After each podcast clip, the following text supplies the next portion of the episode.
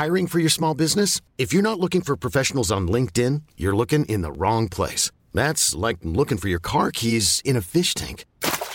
LinkedIn helps you hire professionals you can't find anywhere else, even those who aren't actively searching for a new job but might be open to the perfect role. In a given month, over 70% of LinkedIn users don't even visit other leading job sites. So start looking in the right place. With LinkedIn, you can hire professionals like a professional. Post your free job on linkedin.com slash achieve today. Ever catch yourself eating the same flavorless dinner three days in a row? Dreaming of something better? Well, HelloFresh is your guilt-free dream come true, baby. It's me, Kiki Palmer. Let's wake up those taste buds with hot, juicy pecan-crusted chicken or garlic butter shrimp scampi. Mm. Hello Fresh. Stop dreaming of all the delicious possibilities and dig in at HelloFresh.com. Let's get this dinner party started.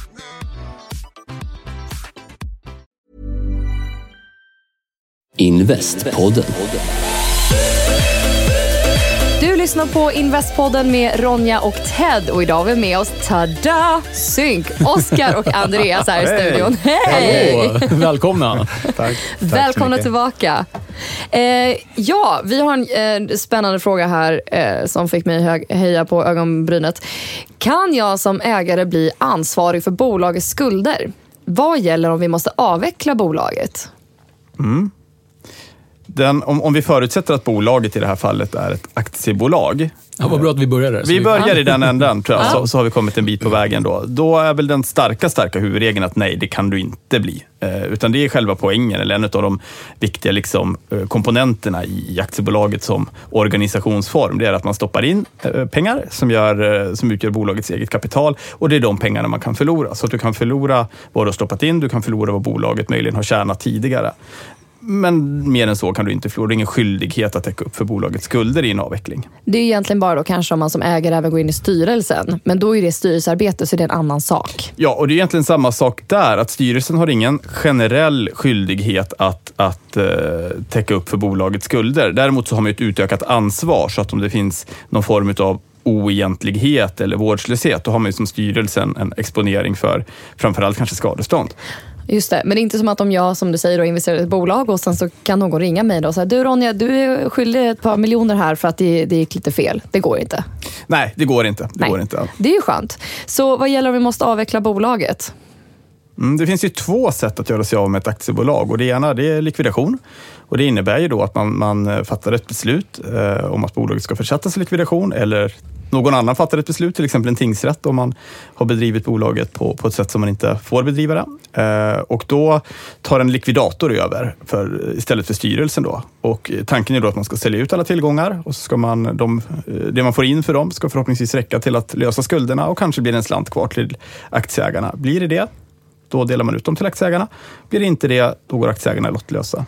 Men är det här någonting som man tar eh, hjälp av? Till exempel av en jurist vid en likvidation? Ja, men det gör man ju normalt. Um, um, likvidatorn är ofta en jurist som vet hur man ska uh, likvidera bolaget. Är det lätt? Går det på en dag? Är det Nej, smärtfritt? ja, det beror väl lite grann på um, storleken på bolaget och vilka tillgångar det har. Och sådär. Nej, tyvärr så går det inte på en dag, utan det är en ganska lång process. det är som att skiljas? Ja, tar tid. ungefär så kan man säga. Man ska ju skiljas från här, de här tillgångarna. Mm. Likvidatorn ska ju avveckla allting, det vill säga han ska sälja av och omvandla så mycket som möjligt till pengar. Så man måste hitta köpare då också, låter det som? Ja, till den egendom som går att sälja. Och går den inte att sälja, ja då får man väl skifta ut den. För i slutändan, när man har sålt allt och har liksom nettot kvar, betalat skulderna och skatten och så vidare. Om det finns någonting kvar, då, då skiftar man ut det till, till ägarna, till investerarna. Ted, har du behövt göra det här någon gång? Ja, jag har varit med om en frivillig likvidation. Och eh, då har vi faktiskt haft en likvidator som inte varit jurist i det här fallet. Då, då. Men eh, det har ju varit frivilligt och avvecklat en eh, fond eller ett investmentbolag. Och det som är kvar, precis som du säger, då, det skiftar man ut till ägarna. Precis som Andreas säger här.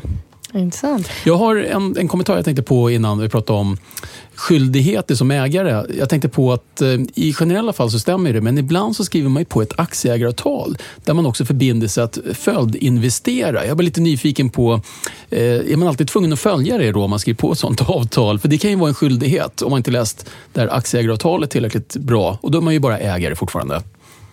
Mm, jo, det händer ju, att den typen av kontraktuella liksom förpliktelser som finns. Att eh, göra någonting, skjuta till mer pengar, investera på ett eller annat sätt. Så då kan man hamna där? Det kan det göra, men då blir ju det en, en fråga under aktieägaravtalet. Det vill säga ett, ett avtal och så får motparterna då, om det är andra aktieägare eller bolaget. Men det, kan det vara att- bolaget då, fast det är civilrättsligt mål när det är aktie... Ja, men teoretiskt det kan ju bolaget vara part till ett, avtal och säga att du, är, du har åtagit dig att skjuta till pengar på ett eller annat Och så sätt. gör på du inte gör det, då måste ju bolaget kunna kräva in dem. Om jag nu Ja. har lovat en gång. Mm. Har du gjort det någon gång? Har du råkat signa ett sånt avtal där det stod att du, du har lovat att signa? jag har, ja, du har gjort jag det. Ja, därför är- som jag råkar veta om det här. men vadå, har, läste du inte innan eller glömde du bort Nej, men det, här, det här är en del av läropengarna i mitt fall. Då, att jag, jag skrev på en garanti som man hade. Man hade ett, ett stort lån i eh, bolaget och så fanns det en garanti och så fanns det då ett avtal, en klausul där jag skulle då vara med och följdinvestera om det gick dåligt för bolaget. Och tyvärr så var det så att det här slog ju in då, då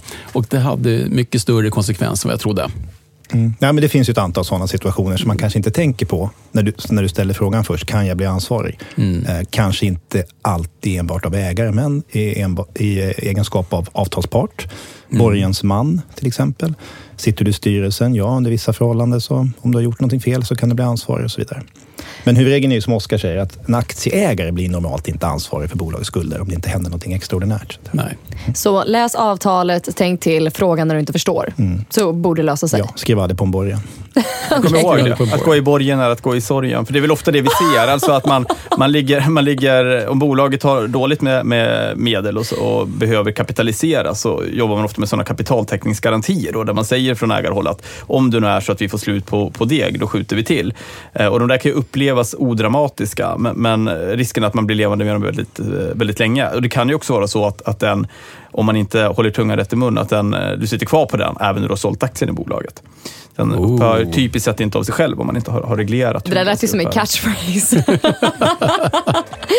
ja, men bra. Tack så jättemycket Oskar och Andreas för att ni kom hit idag till Investpodden. Helt suveränt. Tack så mycket. Hej.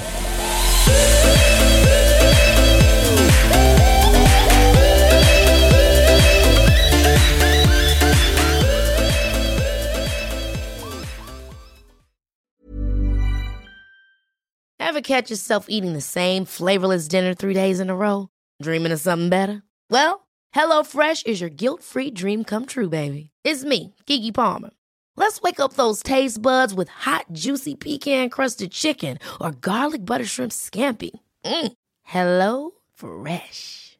Stop dreaming of all the delicious possibilities and dig in at HelloFresh.com. Let's get this dinner party started.